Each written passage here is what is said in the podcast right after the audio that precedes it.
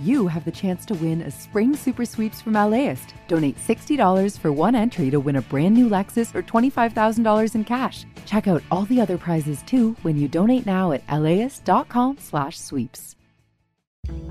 I'm Austin Cross. Join me for LAist's new live event series with the James Beard Foundation. We Are Where We Eat We'll go behind the scenes of LA restaurants. The kickoff event is May 22nd. Tickets at laist.com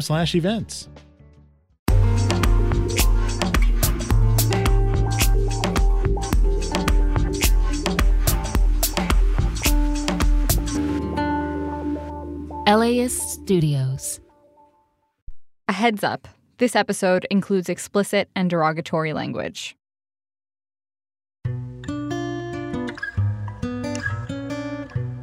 You're listening to Imperfect Paradise from LAist Studios. This is part three of our series, Nury and the Secret Tapes, an exclusive look behind the scenes of the LA City Council tape scandal.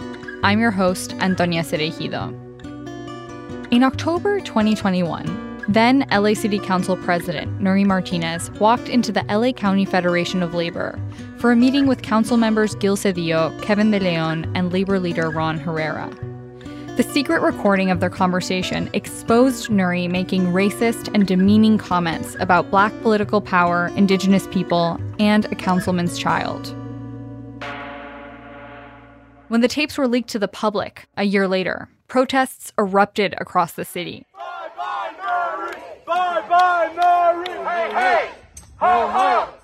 Nury Martinez has got to go! Hey, racism is racism, whether it's coming from a guy in a red MAGA hat or from the president of the LA City Council. It is unacceptable. And Nury resigned. Today, we're going to press Nury about the specific racist and hurtful things she said on the tapes. What did you mean when you called them tan feos? Oh my goodness. A year later, how does she account for what she said and the pain and outrage her words caused? So, what I hear you saying is that you feel like this is something that happened to you, not something you did. No, that's not what I'm saying. Stay with us on Imperfect Paradise from LAist Studios.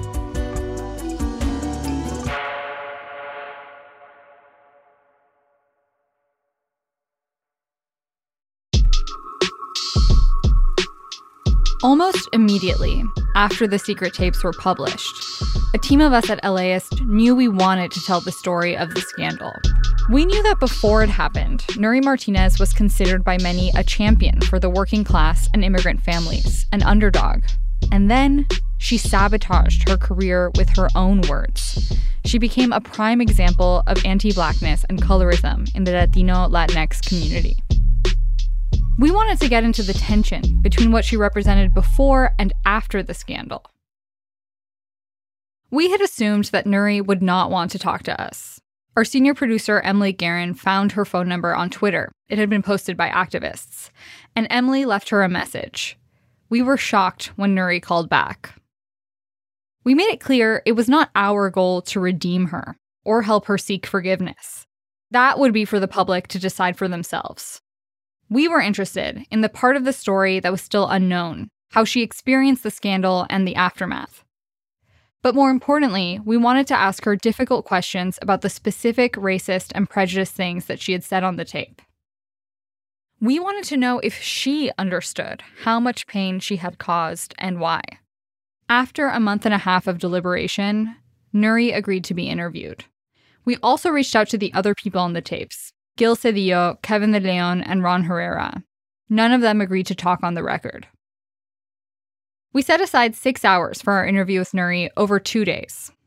The first day, we mostly talked about her background. That's what you heard in part two of this series. We started the second day with how she found out about the tapes on the Saturday morning of October 8th, 2022. I was having coffee with my husband in our kitchen table, and it's about 9 or 9.30 when I get a phone call from my then chief of staff, Alexis Wesson, calls me and says, there is a tape. And I was like, I have no idea what you're talking about. So at 1 o'clock, 1.30, maybe even 2 o'clock that same day on October 8th, Alexis sends me a text message and says, the tapes have been taken down. I said, okay. I didn't think about it. I was nervous, but I didn't want to work myself up too much By 8:30 that evening, still on October 8th, I'm home. I get a phone call from Gil. Gil is Gil Cedillo, one of the other two city council members on the recording. He goes, Hey, you don't know anything about the tape, us being taped at a meeting? I said, Oh, you heard about that. He goes, Well, I just picked up the phone and it was Dakota Smith from the LA Times. And I said, She knows about the tapes? I was on the phone with my staff that entire night. By 8:30 or 9:30 the next day, which was now October 9th, there's a story in the LA Times. And now by this time I'm getting phone calls from folks asking me what this is about. By that time, it's now clear to me that the meeting they're talking about is the October 18th meeting that the four of us held at the County Federation of Labor. And now it's like, how did who taped this? Who who could have done this? We still don't know for certain who recorded and leaked the tapes. The LAPD is investigating the leak and they declined to comment. But over the summer, Los Angeles Magazine and the LA Times reported that the police were investigating a former employee of the LA County Federation of Labor, which is where the meeting took place, and his wife, who also worked there. It's not clear if the same person who made the recording may have also posted the audio to Reddit and Twitter, which is how journalists discovered it. By that Sunday, you know, the protesting had begun. I had people at my front door, on my driveway, shouting just absolute obscenities into my child's bedroom, calling me the C word, you, you racist C word, you effing B word, we're gonna kill you, you should die. And it was all happening really, really fast. So, had you heard the parts of the tape that were circulating? I just had heard the snippets. Yes, I heard the snippets. I did not listen to the entire tape until two weeks after, when everything in my head had sort of settled down and I needed to listen to the entire tape because I needed to do it for myself. I had already accepted that this was so big that there is nothing that I could say or do to undo this and that I needed to step down. A hundred percent. I knew that I had that there was going to be consequences that I needed to pay for this.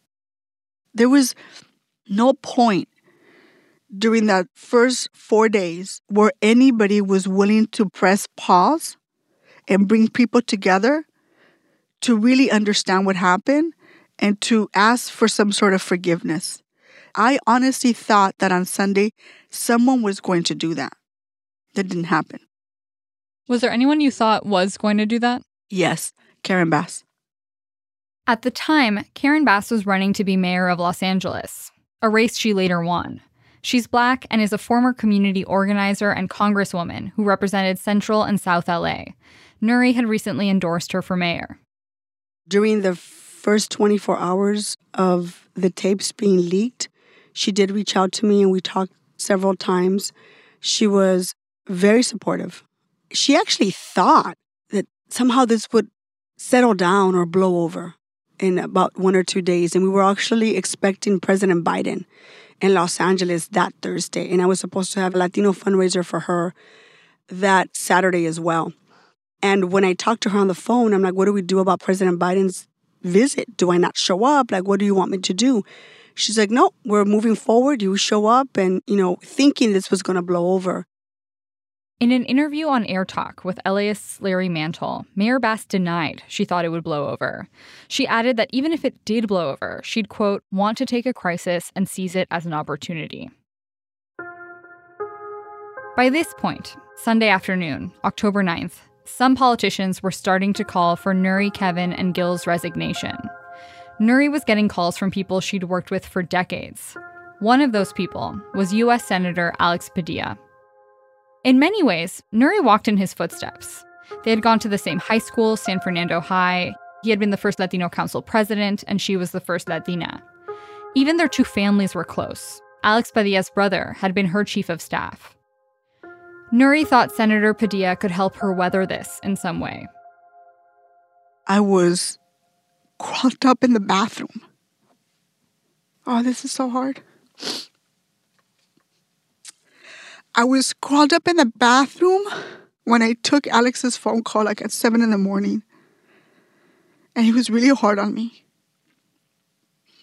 And I was trying to explain what had happened, and I wasn't getting through. And all I kept saying is, But you know me. And I might have said, I don't know if I can withstand this. I'm scared. And I didn't hear anything back. Senator Padilla declined to comment, but said that he does not dispute Nury's account of this call. A few hours later, he called for her, Kevin, and Gil to resign. In his statement, he said he was, quote, appalled at the racist, dehumanizing remarks. It was a really big deal when Senator Alex Padilla weighed in. Nury's political allies, California Latino leaders, were distancing themselves from her.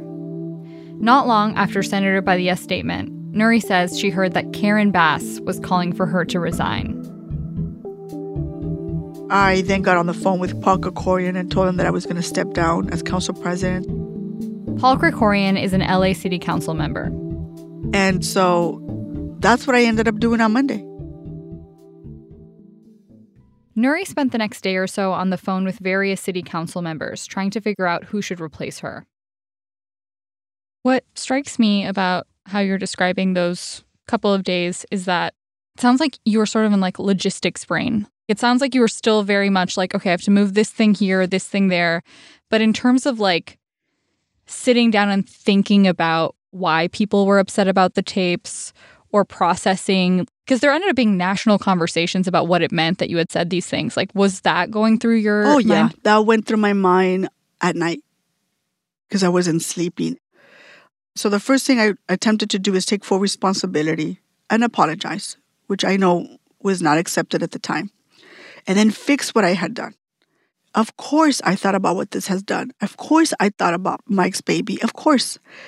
But once the phone calls kept coming in, I didn't necessarily feel comfortable with these people on the phone. I didn't know if I was being recorded. I didn't know if they were talking to the press. So I didn't talk about these things with anybody on the phone. So the only thing I knew how to do is hand over my responsibilities as a council president and make sure that I didn't mess up anything else. On October 12th, three days after the LA Times published its first story about the tapes, Nury resigned from the council entirely. Her resignation letter begins It is with a broken heart that I resign my seat for Council District 6, the community I grew up in and my home. And it ends While I take the time to look inwards and reflect, I ask that you give me space and privacy. It would be the last time Nury made a public statement. A warning that this next section includes a discussion of suicidal thoughts. You know, if it wasn't for my mom, I wouldn't even be alive. There were so many times during the first three months of what had happened where I didn't get out of bed. And I remember my mom was so scared that I would hurt myself that she would call me every hour on the hour. She couldn't come over because there were so many cameras, and I was so ashamed that I still can't talk about those horrible, dark, dark days. I, I think I would go to sleep. And I remember this. I don't want to wake up tomorrow. And then I would have visions of my mom burying me. And I just couldn't do it.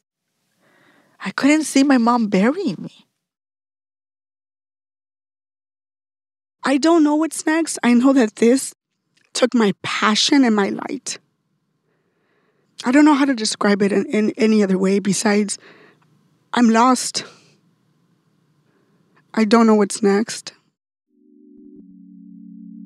I am not at all suggesting that all should be f- forgotten. Absolutely not. I think these conversations need to be had. But the sense of not being worthy enough to be forgiven or to be listened to was so hard. People make mistakes.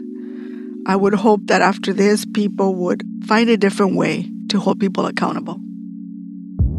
Coming up, I do just that. I press Nury to account for what she said. That's after the break.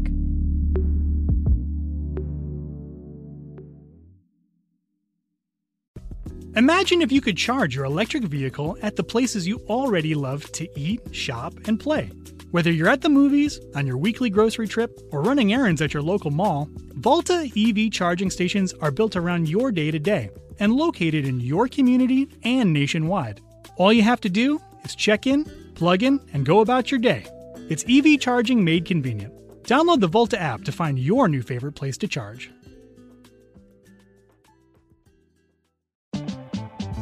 LAist has a new live event series with the James Beard Foundation. We Are Where We Eat will go behind the scenes of some of your favorite LA restaurants to find out how and why they do what they do. I'm Austin Cross. Join me for the first event where we'll explore how restaurants help make a neighborhood and we'll all have something delicious to eat afterwards. It's May 22nd at the Crawford. Get your tickets now at laist.com slash events. You're listening to Imperfect Paradise. I'm Antonia Cereijido. When Nury showed up at the studio on the second morning, she had lost her voice. How did that sound? Yeah, that sounds terrible.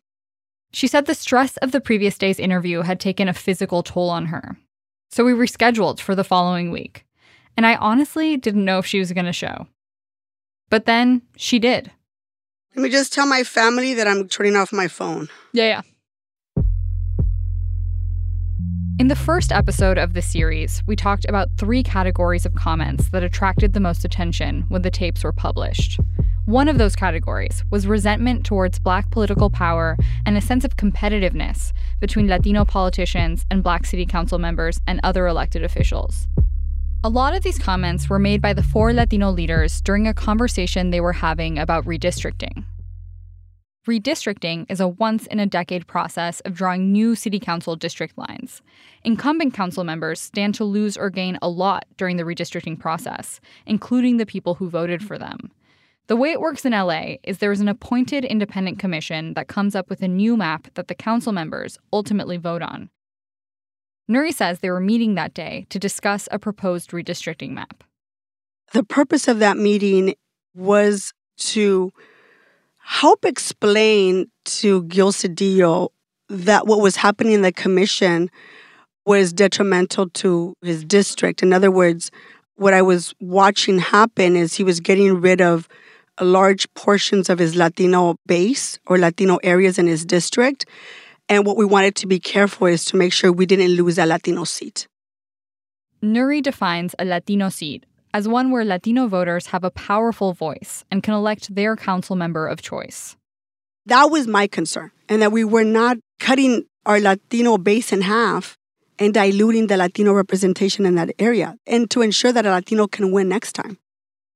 But based on the leaked conversation, it sounded like the people in the room wanted to draw district lines in a way to get themselves reelected. Ron Herrera, the union leader, even comes right out and says it my goal in life is to get the three of you elected, and you know, I'm just focused on that. So I asked Nury, is it really about preserving Latino power, or is it about preserving the power of the people who are in the room? I wasn't up for reelection that year. It was only Gil. And for us, it was about preserving Latino seats in general.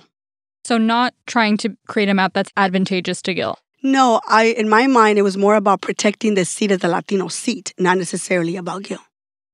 Yet on the tapes, they talk specifically about Gil Cedillo's reelection prospects. Gil lists a bunch of neighborhoods in LA that were formerly working class Latino neighborhoods, but are now gentrifying and becoming whiter and wealthier. I'm not good with anything that adds more Elysian Park to me. I'm not good with anything that adds more Highland Park or Eagle Rock. He knows he's not popular in those areas. Elysian Valley's a headache. Eagle Rock's a headache. Highland Park's a headache. And Lincoln Heights. I don't need those areas. I have poor people. The, the region. Instead, Gil wants his district to include poor people, La Raza, who support him. When Gil says La Raza, he's using a term that's used to describe mestizos, mixed indigenous and Spanish people. It was also a political term that was used in the Chicano movement as an empowering way to refer to the community, but as of late it's fallen out of favor with some who find it exclusionary. When it comes to redistricting, other than redrawing boundaries, the thing they spend a lot of time talking about on the tapes is economic assets. That's their word. Things like universities, stadiums, airports, etc., that are tied to good union jobs and bring resources into the community. And the four are concerned that the Redistricting Commission might take some of these assets out of one district in particular, a majority Latino district in South LA that's currently represented by a black man, Curran Price.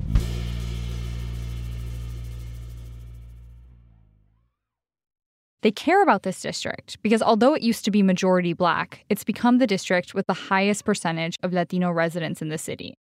And they think it will be represented by a Latino in the future. Here's Nury on the tape. If you want to talk about Latino districts, what kind of districts are you trying to create? Because you're taking away our, our, our assets. So you're just going to create poor Latino districts with nothing? In particular, the four in the room wanted the University of Southern California, USC, to remain in this majority Latino district. They didn't want it moved over to a neighboring district that's also in South LA. It's the district with the highest percentage of black residents in Los Angeles, that's represented by Marqueece Harris Dawson. Nury had an alternate proposal for Marqueece, and a warning this clip contains offensive language. So getting back to Marqueece, if you want to cut a deal, and if you want to, if, if you want to make like fucking boss moves, I would go after the airport. Go get the airport from his fucking little brother, mm-hmm. that little bitch Bonin. That's Nury suggesting that if Marqueece wanted more assets, he should take them from Mike Bonin, whose district in the west side included the airport, LAX. For many people, when they heard the tapes, it sounded like the four were scheming to keep resources out of the hands of the black community. It really wasn't the words that were spoken, it was the underlying agenda, which was the idea that increasing Latino political power would come at the cost of black political power. This is sociology professor Manuel Pastor. He studied the demographics of South LA, and he has a term for this us versus them way of thinking Latino triumphalism. What I mean by that is that if there's a sense that you're becoming the majority, and that what that means is that you should act like an old majority, meaning that you should erase other people's histories, that you should try to dominate the political scene in order to protect your group, that's old majority thinking. Manuel told me that the demographics of South LA have changed a lot. I think one of the real tensions that is out there is that South LA, which was 80% African American in 1970, is now more than two thirds Latino. And so that's meant that the base of black political power which was in South LA, has become a base where the majority of the residents are Latino. And so that creates all sorts of political contradictions about representation that were surfacing in the conversation. I asked Nury about this. I'll just say, you know, for me listening to the tapes, just the fact that you do hear redistricting talked about in these racialized terms. And it does sound like there's sort of like a zero sum, like us Latinos get this, the black people get this. It was shocking for the public to hear that. I want to give you the opportunity to respond to that. That wasn't the intent. And I think, of course, it's shocking. It makes people angry. I think the Latino community, particularly Latino leaders in Los Angeles, have been incredibly cognizant about not starting a war over these seats, that eventually these seats will flip and they will turn Latino because that's what they're trending. But we, as leaders in Los Angeles, have never engaged in trying to, for example, run a Latino candidate against an African American candidate. I don't remember the time that I've been on the city council that I have not supported an African American colleague or an African American friend who happens to be running for that seat. And so that is, I think, the misperception about why we were in that room is that there is this false narrative that we were meeting to dilute or take away political power from the African American community, and that's simply not true. George Gascon is the very progressive district attorney in Los Angeles who campaigned on ending racial disparities in the justice system. On the tape, Nury said, quote, fuck that guy. He's with the blacks. What does that mean? You know, I walked in there really angry and frustrated, and it was a mean and insensitive thing to say. And I didn't mean anything by it. I did not mean it, it was certainly not meant in a derogatory way whatsoever. He does have African American support. And there's nothing wrong with that. You know, one of the things that did come up was a conversation about a lot of Afro Latinas saying and Afro Latinos saying that the way that the Latino and Black community were talked about was like a zero sum game. Like there's a Latino seat and there's a Black seat, and that that would negate Afro Latinos as a community. I don't know if when you say Latinos, if you think of the Afro Latino community. No, I can't say I do, but it's not on purpose because we often don't think of Afro Latinos, particularly in Los Angeles. I think you see more Afro Latinos in Florida, in New York, in DC. As of 2019, California has just under a quarter million people who identify as Afro Latino, about 1.5% of the population. But the vast majority of Latinos in California are Mexican American. In LA, 75% of Latinos are of Mexican descent. On the tape, they imply not only that Black people and Latinos were competing for political power and council district representation, but that Black people were better at advocating for themselves. In the tapes, Kevin De Leon compared the voice of Black people in the city to the Wizard of Oz, saying it sounds louder and more powerful than it actually is.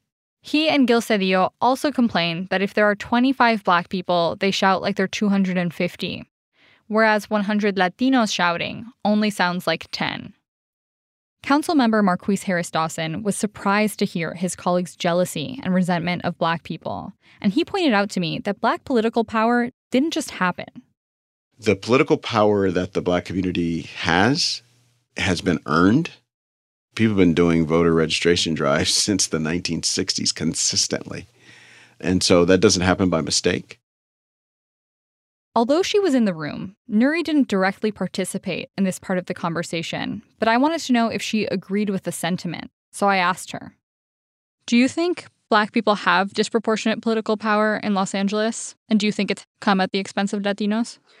Not necessarily. I think the Latinos need to work on unifying our community. I don't think we have to blame anybody else. I think it's up to us to get people to turn out to vote.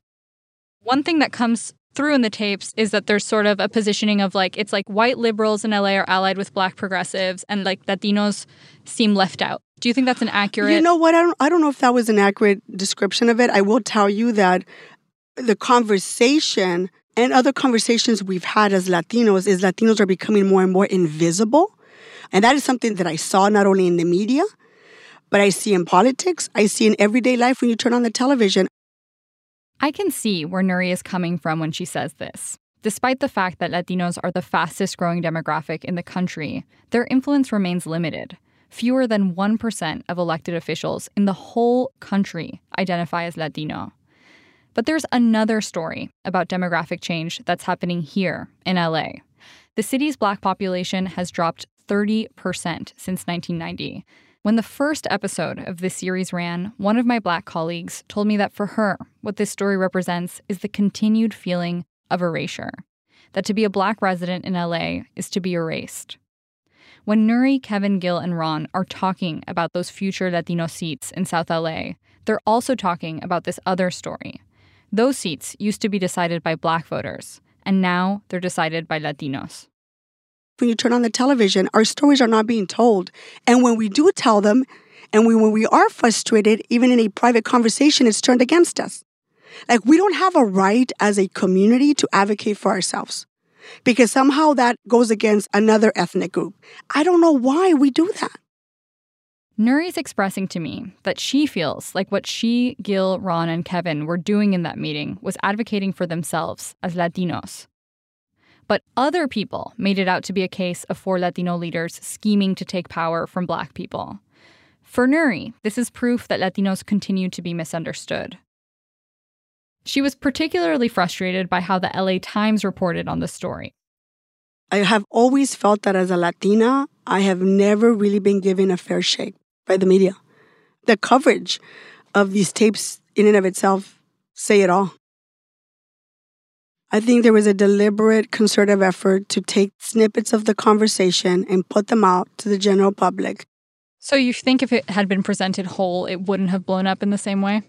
Yeah, I do. The LA Times, in fact, did post the full audio on YouTube within a week of publishing their first article about the tapes, as did Knock LA. And later, the LA Times published an annotated transcript of the full conversation. So, what I hear you saying is that you feel like this is something that happened to you, not something you did. No, that's not what I'm saying. I'm saying this is a conversation that took place in a private setting out of frustration and anger for whatever everything that was going on. And I take full responsibility for it. And there's nothing that I'm ever going to be able to do to express how horrible I feel about it. That's what I'm saying. When we come back, I challenged Nury about the most offensive things she said on the tapes. What did you mean when you called his son, uh, when you said about his son, parece changuito? That's coming up on Imperfect Paradise. Stay with us. Selling a little or a lot? Shopify helps you do your thing, however you cha-ching.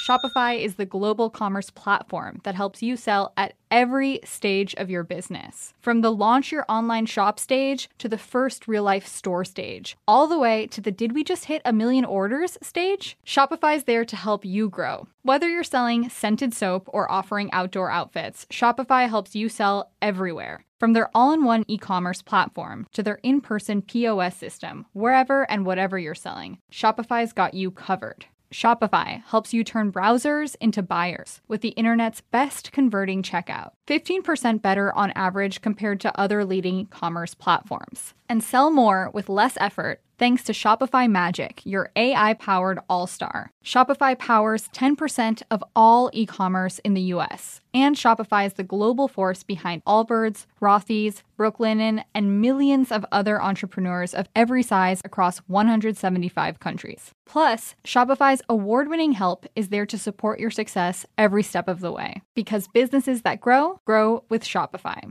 Sign up for a $1 per month trial period at shopify.com slash paradise, all lowercase. Go to shopify.com slash paradise now to grow your business, no matter what stage you're in. Shopify.com slash paradise. The LAist Spring Super Sweeps is happening now. You can win amazing prizes while supporting your source for local fact based journalism. One lucky grand prize winner will get to choose a brand new Lexus or $25,000 in cash. Other prizes include an electric bike from Juice Bikes and $1,000 gas gift cards. Your donation of $60 gets you one entry to win, and the more you give, the more entries you get. Donate now at LAist.com slash sweeps. You're listening to Imperfect Paradise from LAist Studios. I am Antonia Cereijido. We're back with my conversation with former LA City Council President Nury Martinez.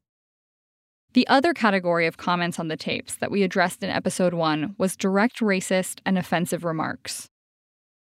On the secret tape, Nury insults former LA City Council member Mike Bonin, who is white, and his parenting of his son Jacob, who is black. When describing Jacob's behavior, Nury says, parece changuito, which literally interprets to, he seemed like a little monkey. Let's talk about sort of like the things that got the most attention the comments about Councilmember Mike Bonin and his son. What did you mean when you called his son, uh, when you said about his son, parece changuito? The way I grew up with that word, eh, parece changuito, has nothing to do with the skin color of anyone's ethnicity. It's got to do more with the behavior. You're sort of just playing around, you're horsing around. Eres travieso. You're just, you, you can't stay put. You know, I'm going to have to live with that comment for the rest of my life. I hurt Jacob, and that was not my intent. Had you used that particular word to describe children before? Yes, in my family, yes. In fact, my mother said that to me.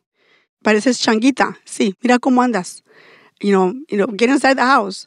It was common when I was growing up. And my mom actually pointed that out when the tapes broke and she goes, But we use that word at home.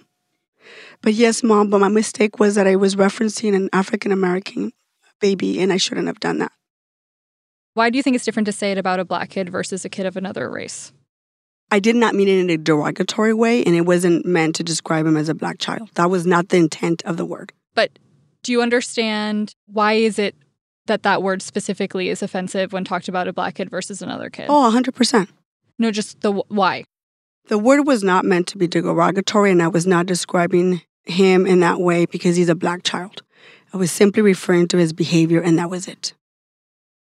Would you have used that word in English? Never. Never have I ever used those words in English. It is absolutely true that the racial dynamics in Latin America are different than they are in the US. But this idea that changuito in reference to a black child is somehow not racist in Spanish is not accurate. Mono, monito, right? Um, monkey, little monkey. These are deeply racialized terms that are not at all innocuous. This is Tania Hernandez, a law professor who has written a book about anti blackness in the Latino community. When we want to talk about the ugliness of blackness, the inferiority of blackness, we use animalistic comparisons. Or we refer to the person as being like an animal. And so this idea of thinking of African ancestry as less than human and part of the animal kingdom that excludes humanity is a deep part of our racialized sort of understandings. Much like here in the US, Latin America has a long and painful history with colonization and slavery. There were 15 times as many enslaved Africans taken to Spanish and Portuguese colonies as there were taken to the US. Mexico, where Nury's family has their roots, has its own particular relationship to slavery. Spanish colonizers brought hundreds of thousands of enslaved Africans to Mexico beginning in the 1500s the country abolished slavery almost 30 years before the United States. When we think about Mexico, Mexico evolves not to get rid of their black people, they are there, but to use rhetorics of mestizaje, racial mixture, to distract from and present the nation state as long having moved away. We once upon a time had slavery, then we got rid of it, and that's the end of the story of the black people. In Mexico, there is a long history of mestizaje, the mixing between people of all races. Tania explains that that story of mestizaje can obscure the particular experience of black people in Mexico and many parts of Latin America. In some respects, it's even a deeper seated uh, set of racial pathologies because we have not been as open about talking about it. And if you keep something in the dark festering, then it mm-hmm. doesn't have a chance to be addressed, let alone healed and resolved. The first time I heard the leaked tapes, I felt deeply embarrassed. It was like hearing a family member make an off the cuff racist remark in front of a friend who's meeting them for the first time. My family's from Argentina, and growing up, I heard a lot of phrases that now I understand to be rooted in racist and prejudiced thinking. I would visit Buenos Aires and hear people referring to all Asians as chinos, regardless of their country of origin. Until two years ago, I would use the word quilombo to refer to a mess. Until I learned that quilombo was the name of hideouts for escaped enslaved Africans in Latin America. And my family would call my white mom, who has a darker complexion than all of her siblings, La Negrita. Here's Tania Hernandez again. So this idea of why the most anti-black stuff happens in Spanish on the audio tapes is actually not so surprising to me because that's how we learned it at home, right? Meaning these codes of anti-blackness are very much part of how we both heard and were taught to speak about blackness. When in an English speaking operating world, to say that very same thing gets coded as racist. Whereas when we say it in Spanish, oh, that's just about being Latino. Oh, that's just about, that's how we talk in the family. However, I don't think that we can then say it's totally off the table for us to examine the language uh, usage when we think through how why is blackness something that needs to be remarked on. I brought this up to Nury this idea that more Latinos should reflect on how and why we use certain racialized terms like negrito, which is how Nury referred to Mike Bonin's son. There are a lot of ways that we talk in Latin America that we don't think about why we use those words. And I'm wondering in the year since this all happened, if like you've had thoughts about that. of course, yeah. I think in Spanish and then I speak in English. And so, so many of my vocabulary comes from me being an English learner. And I think for me, those words are not meant to hurt anybody or to sound racist at all. I think it's just words that I grew up with. On the tapes, Nury recalls being on an MLK Day parade float with two other black women, current LA Mayor Karen Bass and the wife of City Council member Marqueece Harris Dawson. Nury says they were all critical of Jacob, who again was a toddler at the time, and his behavior. It's a conversation I should not have repeated. That was my mistake. I should have not have repeated that conversation. And I thought about this a hundred times of what I would say to him if I would see him. What would you say? I would hug him. I never meant to hurt you, baby. That was never my intent. It was a conversation I had that I should not have repeated. I should have just stayed there and we should have just moved on. But, you know, I said it and I will never, ever, ever forgive myself for it. Instead of admitting to me that what she said was racist, Nury's telling me that her error was in repeating a private conversation. Councilmember Marqueece Harris Dawson was also on the float that day. During our interview for this story, he told me how he interpreted what Nury said about Jacob's behavior.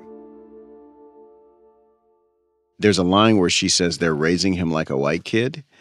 And, you know, what was fascinating about that was I think she's exactly right.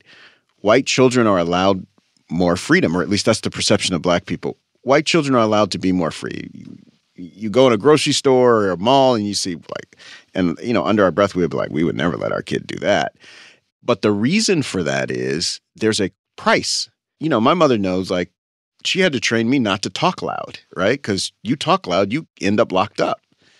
nury was doing to Jacob what a lot of people do to black children like especially black boys. They make them older than they are. They make them more responsible for their actions than they would another child of the same exact age and situation. Marqueece harris dawson told me that the way you were talking about jacob on the float is what a lot of people do to black boys treating him like he's older like he has more agency or responsibility than he really does. What do you think about that characterization? No i think we're just being critical of just moms just being critical of you know a rowdy kid we reached out to the other women in the conversation. Carrie Harris Dawson, Marqueece's wife, declined to comment. We also reached out to Mayor Bass's spokesperson, described the conversation, and asked for her to comment. We never heard back. All of these hurtful comments about Jacob were said in a part of the conversation where the four are joking around about how they think Mike Bonin, who is white, uses his son, who is black, as a political prop. Literally, the word Ron Herrera uses a prop. Nury says he's an accessory. Do you think he was using his son in a politically expedient way? That's that's a question for Mike. I knew people thought when they said, "Oh, he's bringing him." They imply I would bring Jacob places for political reasons that I would look good to like black crowds or whatever. This is former LA City Council member Mike Bonin. My little accessory, as Nury put it that sort of hit me in like oh, on a level of insecurity, right? It hit me making me wonder, questioning my value as a dad. There was a little internal voice that bought into the questioning the legitimacy of my family, right? On the gay level, on the adoptive level, on the transracial level. But I also knew because of being a transracially adopted dad that it is vitally important for me to make sure that my son is in places where he sees people who look like him, that he grows up with exposure to uh, immersion in the African American community. And so anytime I was at an event like a King Day parade or community events in, in other parts of the city, it was always very important to bring Jacob. When Herb Wesson was president of the council, I occasionally would bring Jacob into the chambers so he could see that the guy in the president's chair was the guy in the room who looked most like him. And so I knew that those hits were were were part of being a transracial family, but I also knew I had to do it, right? It was important for Jacob. But it stung on a lot of different levels because, you know, transracial adoption is complicated. Mike told me that he has still not forgiven Nury for what she said about Jacob, and that someday, when Jacob is older, he would like Nury to apologize to him directly. The next comments I wanted to address were the ones that most shocked and surprised me, given Nury's personal and political history. In reference to Oaxacans that Nury sees on the streets of Koreatown, she says, I see a lot of little, short, dark people. And then she says, tan feos, literally interpreted to, they're ugly. What did you mean when you called them tan feos? Oh my goodness, that's another, you know, thing that I will never forgive myself for. That was just a horrible, insensitive thing to say. I certainly don't have anything against the Oaxacan community. I've never been to Oaxaca, which is ironically one of the places I would love to visit. I, I feel horrible for insulting the community. Colorism in Latin America goes back to the colonial era. The Spaniards imposed a hierarchical race based caste system. The more European or light skinned you were, the higher up you were. It was a system that excluded and discriminated against indigenous communities, and that exclusion persists today. Today, Indigenous people in Latin America have lower life expectancy, less access to education, and lower earnings, according to the United Nations. And it's also had repercussions in terms of how Latinos see themselves. It was notable to me that Nury grew up watching Univision and telenovelas. I also grew up watching telenovelas, and I was always taken aback by how almost all of the actors were white. You would think there were no indigenous people in Latin America if that's the only media you consumed. Do you think there's a colorism problem in Latino communities? Yes, yes. I think there is. I think we're getting better. And certainly my comments didn't help because they were insensitive, but I certainly think that that exists. It exists in other cultures as well. So you, you don't think, though, that you harbor a bias against people with darker skin? No way her words just confirms how racist the other Mexican can be towards indigenous people. Odilia Romero, the head of the indigenous human rights group Cielo, told me she wasn't surprised by how Nury described Oaxacans.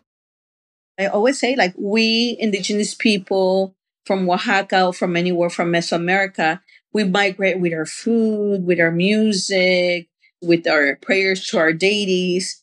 They too migrate with their traditions with their culture, with their music, with their racism.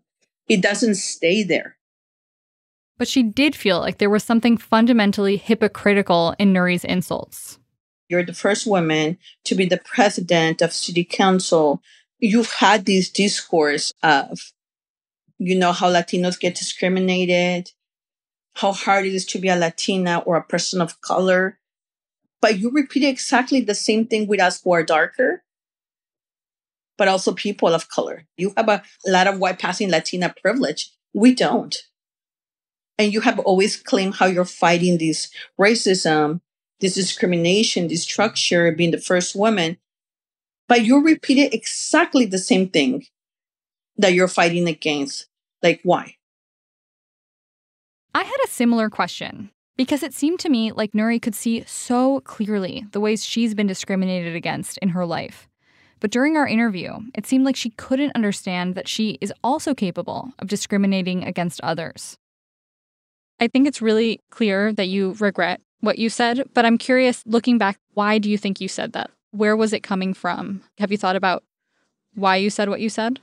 I've thought about that particular day, God, a thousand times, if not more. I was so frustrated and so angry and so alone and so abandoned by everyone, particularly other members. And I think that over the two year and a half as council president, I just grew more frustrated and angry and pissed off at everything. And that's what you saw. That's it. I understand the frustration, but I think there's like a difference between being frustrated and saying things that are insensitive, like you said. And what I'm trying to do with this interview is unpack sort of where the things were coming from do you think there's an anti blackness problem in the Latino community?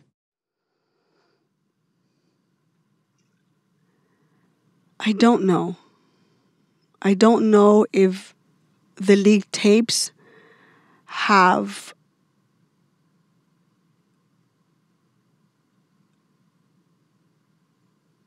Mm, I, I can't, I don't know. I mean, that's a really good question.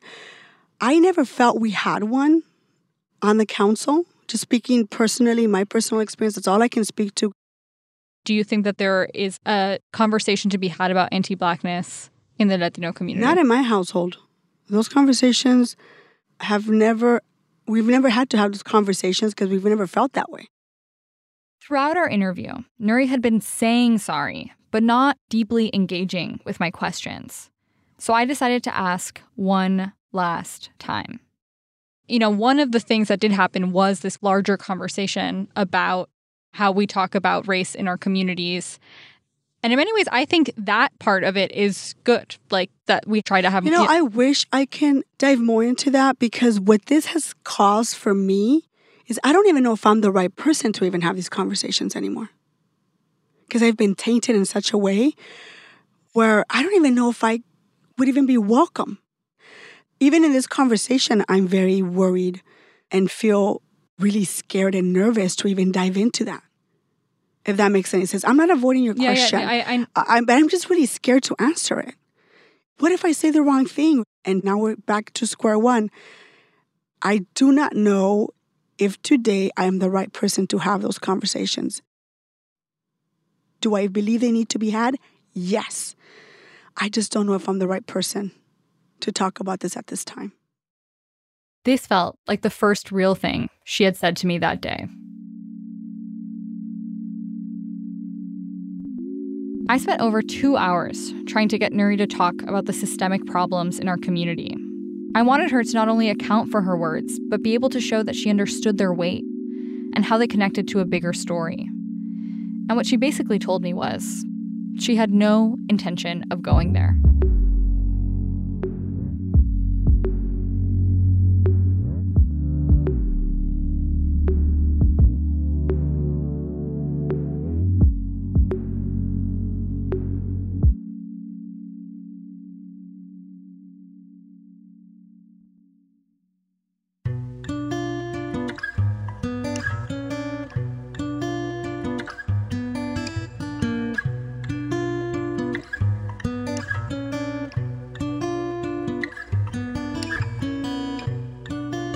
Next time on Imperfect Paradise. A lot has happened since the scandal broke a year ago. Kevin De Leon has stayed in office, and actually, he just announced that he will be running for re election. Nury, by the way, said that she supports Kevin's decision to not resign, that she doesn't think he's a racist. On October 6th, Gil Cedillo filed a lawsuit against the LA County Federation of Labor and two of its former employees, saying the recording ruined his reputation and alleging negligence and invasion of privacy. Kevin also filed a separate lawsuit against the two Federation of Labor former employees. Last December, a young progressive Latina replaced Gil Cedillo on the city council. Her name is Eunisses Hernandez. Eunisses represents a new wave of progressives on the city council. She says they're determined to help the most marginalized, not to sell people out. In the next episode, we'll hear more from Eunisses and Councilmember Nithya Raman about their vision for healing divisions in the city. There are a lot of people who think of themselves as progressives who have literally the opposite views from each other. I think identity politics in that way can constrain us from meeting the needs of our district and the people who live there because time and time again, we've seen reflections of leaders who look like us, who are supposed to represent us, making decisions that totally throw our communities under the bus.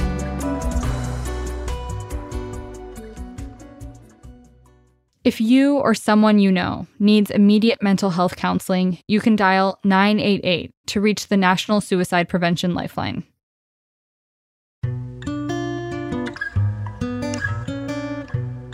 This episode of Imperfect Paradise was written and reported by me, Antonia Cereijido. Catherine Mailhouse is the executive producer of the show, and our director of content development, Shana Naomi Krochmal, is our vice president of podcasts. Emily Guerin is the senior producer.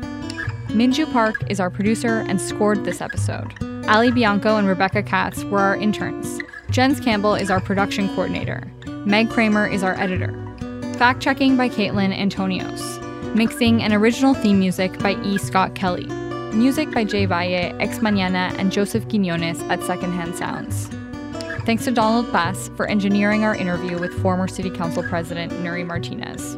Our editorial team includes Tony Marcano, Frank Stoltze, Megan Garvey, and Kristen Muller. The Imperfect Paradise team also includes Natalie Chudnovsky and Emma Alabaster.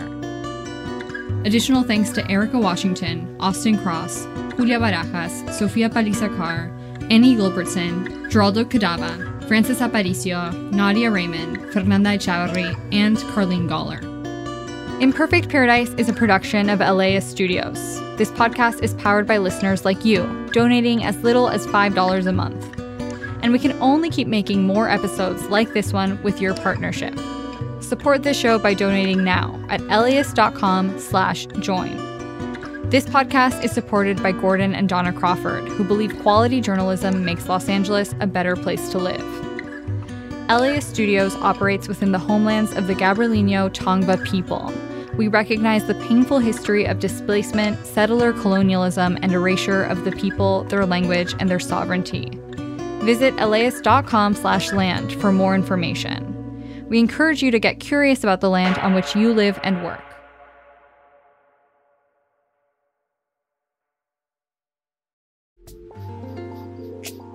This program is made possible in part by the Corporation for Public Broadcasting, a private corporation funded by the American people.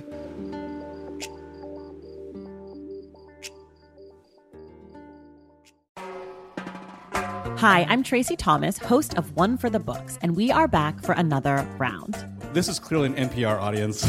yeah, I think they're so smart. Just, what the hell? My guests this time are actor Vella Lovell and author Amanda Montell, whose new book, The Age of Magical Overthinking, is out now. Join us on May 15th at the Crawford Family Forum for book talk, trivia, and hot takes. Tickets can be found at laist.com slash events.